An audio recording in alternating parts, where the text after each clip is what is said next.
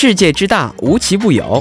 让我们聚焦全球沸点，共同倾听地球村的故事。好的，那么接下来让我们一起走入今天的聚焦全球沸点，听刘晨老师带我们一起分享一下一周当中的全球时讯，共同探索地球村的故事。好的，那么马上有请我们的刘晨老师，你好，大家好，主持人好。嗯，老师好啊，老师一周又过去了啊，现在呢已经是到深秋的时节了，马上冬季也来临了。最近我看这气温都是在零度以上左右徘徊，是不是？对，这早晚天气比较冷，特别冷。我就来的路上吧，就在那等公交车，我的手啊，我就好像又到冬天，就手就开始泛泛冷，因为最近还没有穿特别厚的衣服，但是感觉好像应该要把羽绒服什么都得给取出来。但是白天嘛，又特别。热，白天这个稍微温差会大一些，白天十几度，晚上的话就啊两三度左右，是不是？对对。你要穿太厚的话，白天还很热，一进室内也很热，但是穿的少的话，出晚上出室外还很冷，是吧？特别尴尬的一个时节。其实这种温差较大的季节呢，我们所有的朋友都要注意的就是这个预防感冒啊。没错，这个感冒是最容易发生的一个季节。是，特别是在冬天干燥的环节当中啊。呃，特别容易得流感，是不是？每年的十二月份就是流感的高发季了，所以大家希望现在应该开始抓紧这个扎这个疫苗了啊！因为疫苗的话，听说还有。大约两到一个一个月左右的这么一段有效，不是应该怎么说呀？就是叫什么 适应期嘛？就是那个疫苗能发挥作用，那个发挥作用可能是在两个星期之后啊，一个月之之后才可以发挥作用。是，嗯，咱们俩这个汉语单词能力实在是太不好了，咱们也退化的，突然想不起来单词应该怎么说，是不是？希望广大听众朋友们告诉我们一下啊，这个词正确的汉语单词应该怎么去解读一下？我脑子里在想这个叫潜伏期，它不，它不叫潜伏期。是，好，那首先请刘晨老师跟我们说一下今天带来的第一条啊国际时讯是什么样的？嗯，那么第一条信息呢，让我们把视野来放到东南亚。那么第一条这个消息的名字叫做泰越交接，越南担任二零二零年东盟轮值主席国。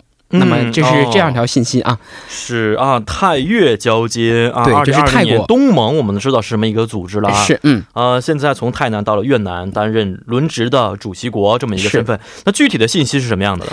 那么根据泰国媒体十一月四日的报道呢，在第三十五届东盟峰会闭会闭幕式上，泰国总理巴育上将呢将东盟轮值主席国之职交接给越南总理阮春福，那么至此，越南成为二零二零。年东盟轮值主席国，而泰国呢也顺利结束担任二零一九年东盟主席国之职。那么，另外，巴育还在会上发表会议闭幕词。他首先呢感谢东盟各国领导人对泰国在二零一九年期间举办各种东盟会议的支持，希望东盟利用第四次工业革命成果，在未来能够前进不止，促进东盟内部与区域外界衔接，最终实现全方位的可持续性发展。嗯，是啊，来的路上我看了一条新闻，说是现在世界经济引擎的动力有。一半左右都是在亚洲地区。啊，中国、印度啊，以及东盟这些啊一些发展中的国家，对，包括俄罗斯啊，都是对世界经济起着非常重要的一些作用。所以呢，看来这次呢，泰国和越南也可以在本次的这个轮值主席当中啊，对世界经济做出一定的贡献啊。嗯。但是东盟其实还是有很多年轻朋友并不是非常了解的啊。嗯，对。嗯，想问一下，这东盟成员国都包括哪些国家呢？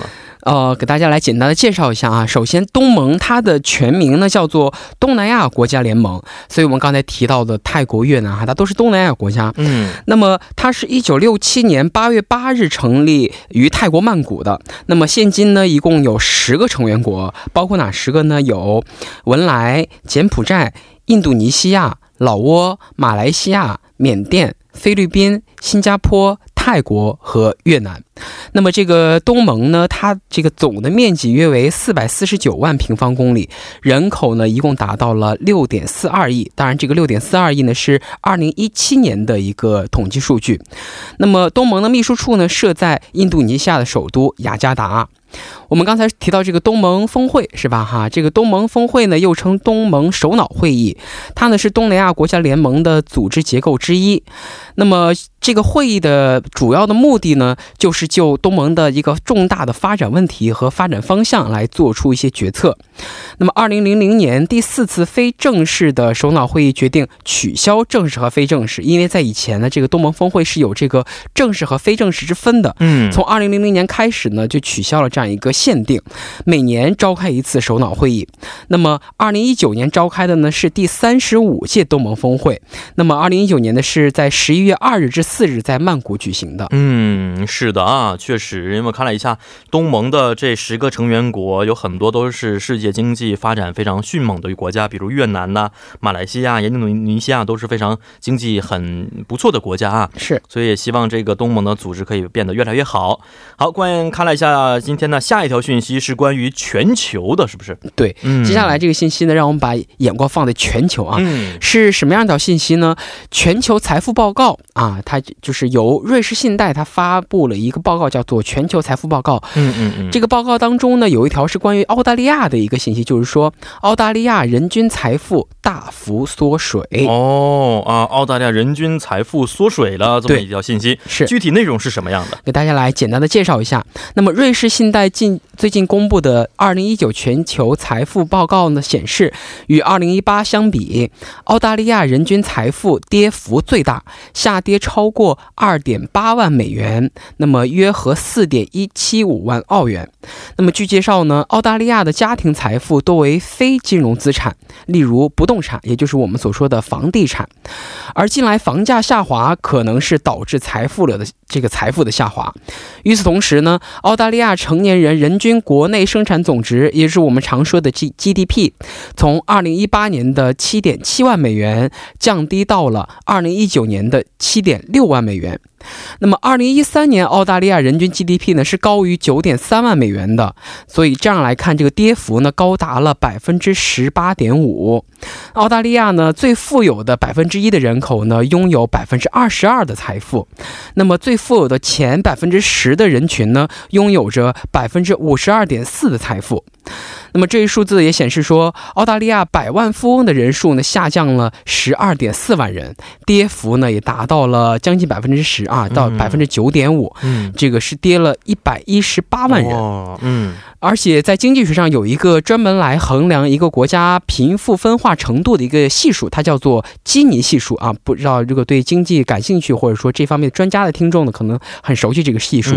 那么从这个基尼系数来看呢，澳大利亚其实不存在。严重的贫富差别，因为它的基尼系数呢仅为六十五点五，只有百分之七的澳大利亚人净资产是少于一万美元的，而这一比例呢，在英国为百分之十七，在美国为百分之二十七。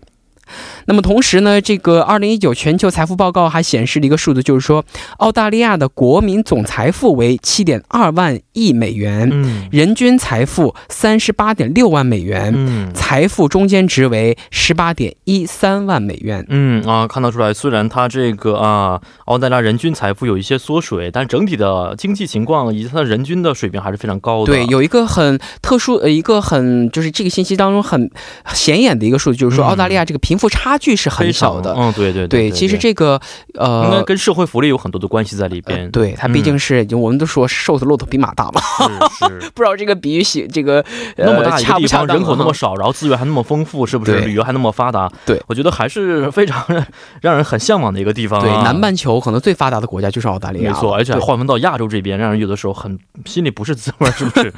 那财富当中啊，这个报告当中有没有对中国富人的一个统计呢？那当然有啊，我给大家也总结了一下今年。这个最新的全球财富报告当中的一些中国的信息，嗯，那么根据这个报告显示呢，中国拥有世界前百分之十的富翁人数呢，达到了一亿人。那么对比一下啊，美国则为九千九百万人，就是中国比美国还多一百万人，嗯，差不多的一个水平。对，此外，中国还超越了日本，成为世界百万富翁第二多的国家。那么啊。这个反正没有我，咱们也有有榜单，应该有咱们，应该是我是排到全球的第六十亿左右吧。哦，你呢？大约多少？我，咱俩应该差不多，应该是在六十亿后面，应该可以有咱俩的名字。好吧，咱们继续 流着眼泪把这个新闻读完吧。那么数字显示呢，穷鬼评论别人，仇富，咬着牙来读这条新闻啊。那么中国的国民总财富呢为六十三点八万亿美元，仅落仅这个落后于美国，位居世界第二。那么中国成呃成年人的人均 GDP 呢为一点二六六万美元，人均财富呢为五点八五万美元，财富中间值呢为二点零九四美元。大家刚记不记得我刚刚读那个澳大利亚那个数据啊？十八万多美元。对，这个澳大利亚的这个财富中间值为十八点一三万美元。其实这个财富中间值的差距还是很大的，是大约是九倍，是不是啊？对，澳大利亚是中国的九倍。是，而且还有一个数据呢，就是说从中国富人人数增长的这个幅度来看呢，二零一零年拥有百万美元或者以上资产的中国人呢，仅为三点八万人，而现在则达到了四百四十四点七万人。哎呀，没抓住这个好时机啊！这十年我们没抓住，是不是？为什么我们没有？这十年刚刚好，我来韩国，二零一零年我是来韩国的年度。哎，我也是那时候来的，非常这个巧妙的避过了中国发 发展最高速的十年。对呀，你说这十年，说咱们到底经历了什么？总之呢，这个这十年确定在中国国内这个变化还是很大很大的啊。这个增长了，这个倍数超过了一百一十六倍。嗯。而且我们刚才也提到了一个叫基尼系数的一个一个东西啊，从这个基尼系数来看呢，中国的贫富分化比澳大利亚严重很多，因为中国的基尼系数为七十点二，澳大利亚刚才说是六十五点五，看咱们俩拖后腿了，就是因为咱们俩才达到这个七十点二的程度，我们对不起大家，对不起祖国是吧？是是。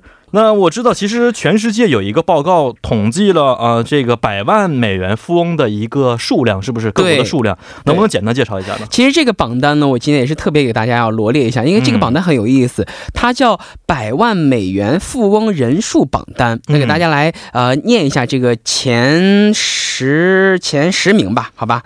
那么第一名是美国啊，第二名是中国哦，那么第三名是日本，然后是英、德、法、e。加。澳和西班牙，嗯啊，其实都是大家所熟知的这些，主要是除了中国和日本工业大国，再加上一些新兴的啊这种发展中国家，对，其实还都是以这个欧美圈国家为主的。除了中国和日本之外，大家可以看前十名的八个，而且前十名只有中国唯一的一个发展中国家，其他的都是发达国家了。对，而且超过日本，其实跟超过日本这个数字还挺大的，大家可以分享一下啊。中国现在这个百万美元富翁人数达到了四百四十四点七万，那么日本为。三百零二点五万，嗯，美国还是相当多，美国是一千八百六十一点四万，远远落超过了其他国家，确实超过美国还是需要一定的时间的。那下一个亚洲国家可能就是排在第十三位的印度了，是吧？对，嗯，好的，那我们也希望通过自己的努力啊，有朝一日可以为这个榜单上的数字增添一下自己的力量。是，嗯，百万美元，其实一想的话，人民币的话在七百万人民币左右。对啊，你是不是已经进去了？哦，我看看，我没差个这么六百九十万左右吧。是，再努力努力。嗯，好看一下今天的下一条消息，看一下是关于日本的新闻啊。对，我们再把视线转回到这个东亚啊。那么下一条信息呢是日本，那么日本是什么信息呢？这条信息的题目叫做。世界软件开发巨头在日本首次实现每周只工作四天，减少开会时间，那么生产力跃升百分之四十。哦，非常好的一条消息，我觉得。对，其实一看这个题目呢，大家都会知道大概是什么内容哈。嗯。还还给大家来分享一下细这个主要的一些细节。今年在夏天啊，在日本推出了一个名为“工作生活选择挑战”的这样一个项目。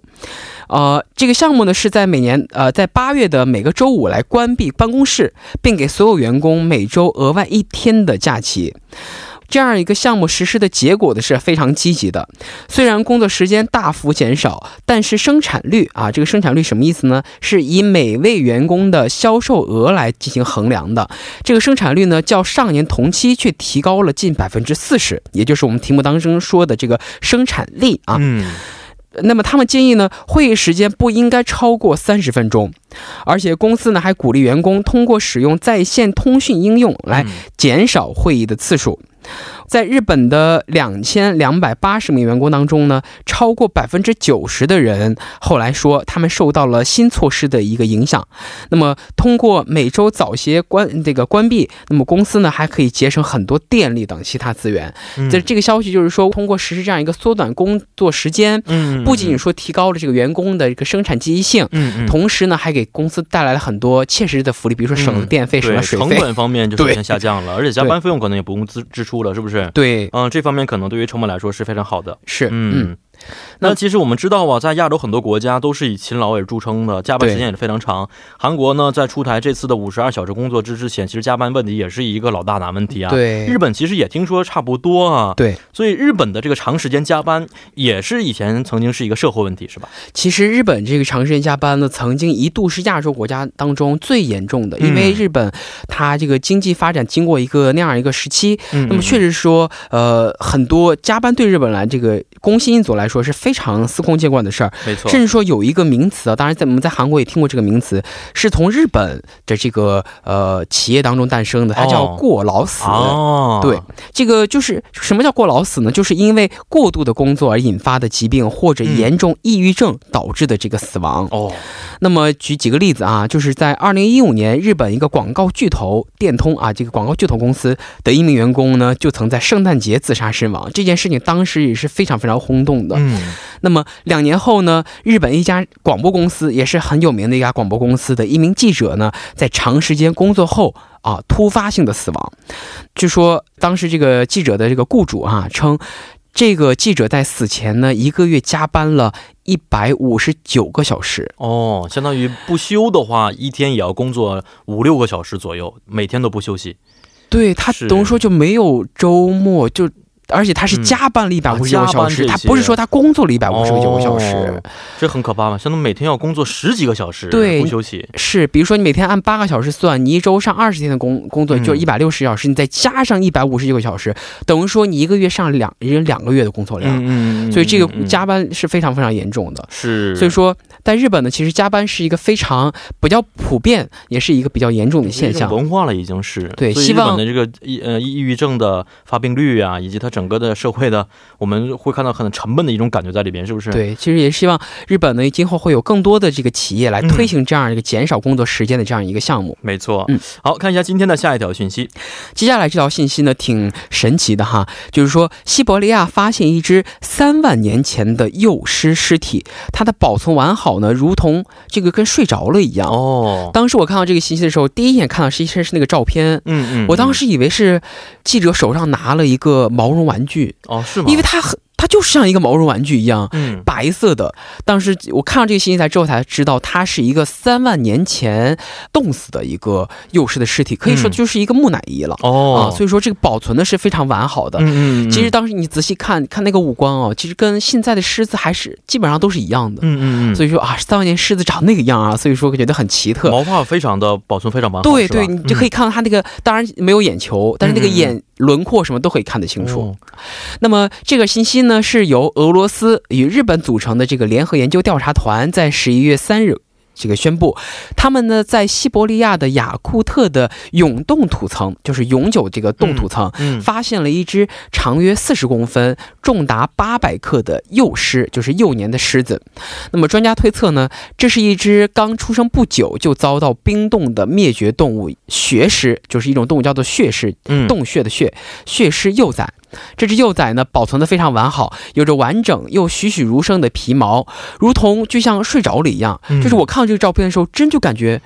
睡着，要不就是个假的，就是那个他抱在记者的怀里。当时，那么这个报道也称呢，由俄罗斯科学院与东京词汇呃这个词汇会医科大学组成的研究团队介绍，在西伯利亚发现的这只血狮幼体呢，来自于距今三万年前的冰河时期，它的毛皮呢保存的非常的完整，可以清楚的分辨出面部的表情。嗯，而据西伯利亚时报表示，这个团队呢也曾在二零一五年、二零一七年发现血尸幼体的木乃伊，那么并且呃，这个发现地呢与近期出土的幼狮相距的不远，嗯，所以专家呢推测这三只呢可能是同一个家族，哦，且三只的幼狮的死因呢可能都是因为母狮外出打猎，那么居住在山洞里，突然这个山洞崩塌而造成的活埋，哦，那么目前呢这个科研小组呢正在利用现代技术努力的复原他们生前的一个样貌，嗯，我觉得这个它现在这个木乃伊的这个样貌就已经看得很清晰了，如果复原的话，我觉得应该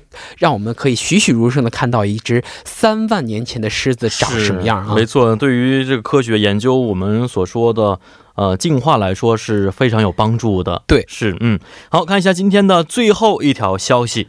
最后一条消息呢，是一个来自于一个网络大亨啊，就是这个 F 开头的这个 SNS，就是一个网络社交媒体公司，现在大家都知道啊。以下我会简称。F 公司，好吧，那么 F 公司呢又爆隐私丑闻，哦，一百多位第三方开发者违规访问用户数据，是啊，而且这条新闻并不是说第一次的感觉，是又爆发了这种啊侵犯人们隐私的这样的一条丑闻啊，是的，那具体内容是什么样的？那么全球最大的社交网络公司 F 公司呢，之前因为不计其数的侵犯个人隐私的丑闻而导致了形象大跌，那么一度呢舆论也要求这个公司的呃大呃老板啊引咎辞职。那么，据外媒最新消息称呢，F 公司日前再一次发生了侵犯用户隐私权的事件。那么，十一月五日，该公司呃披露称，多达一百名的第三方软件开发人员可能不正当的获取了用户的隐私数据，包括社交网络上特定群组成员的姓名和个人资料、图片等等。那么，据国外媒体的报道称呢，F 公司在一篇博客文章当中称，该公司最近发现啊，尽管在2018年4月对其服务器已经进行了修改，以防止这种情况发生，但一些第三方应用软件仍然获得了对这类用户的访问。那么，该公司表示呢，目前呢已经取消了这一访问权限，并联系了一百个可能访问过该信息的第三方开发合作伙伴。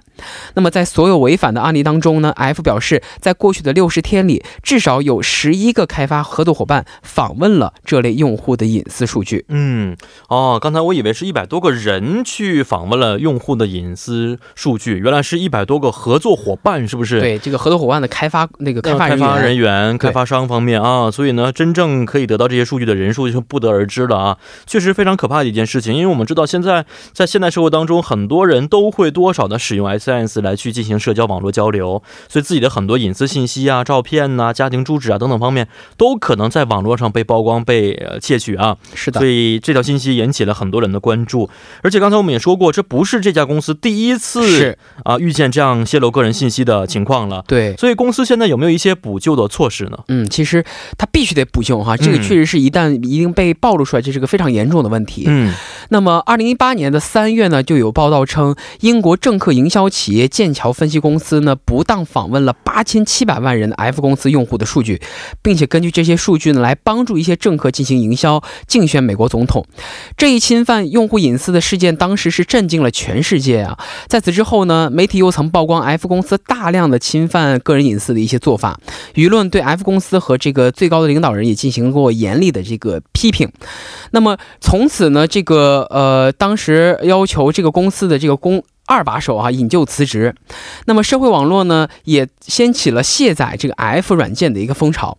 那么，在一系列这样的丑闻发生之后呢，其实 F 公司呢开始啊，也要采取一些措施哈，比如说它限制第三方开发伙伴来访问数据等等。嗯，那么另外呢，F 公司也表示将开始进行转型，从 F 公司传统上对外广播一切动态的社交模式呢，转向为移动聊天的这样一个私密的社交模式。嗯，这意味着消费者公布的个人信息数量会减少。嗯，那么面临这个泄露的风险也将会降低。是。所以也希望大家不要把自己特别隐私的一些个人信息发放到网络当中啊，以防被窃取啊。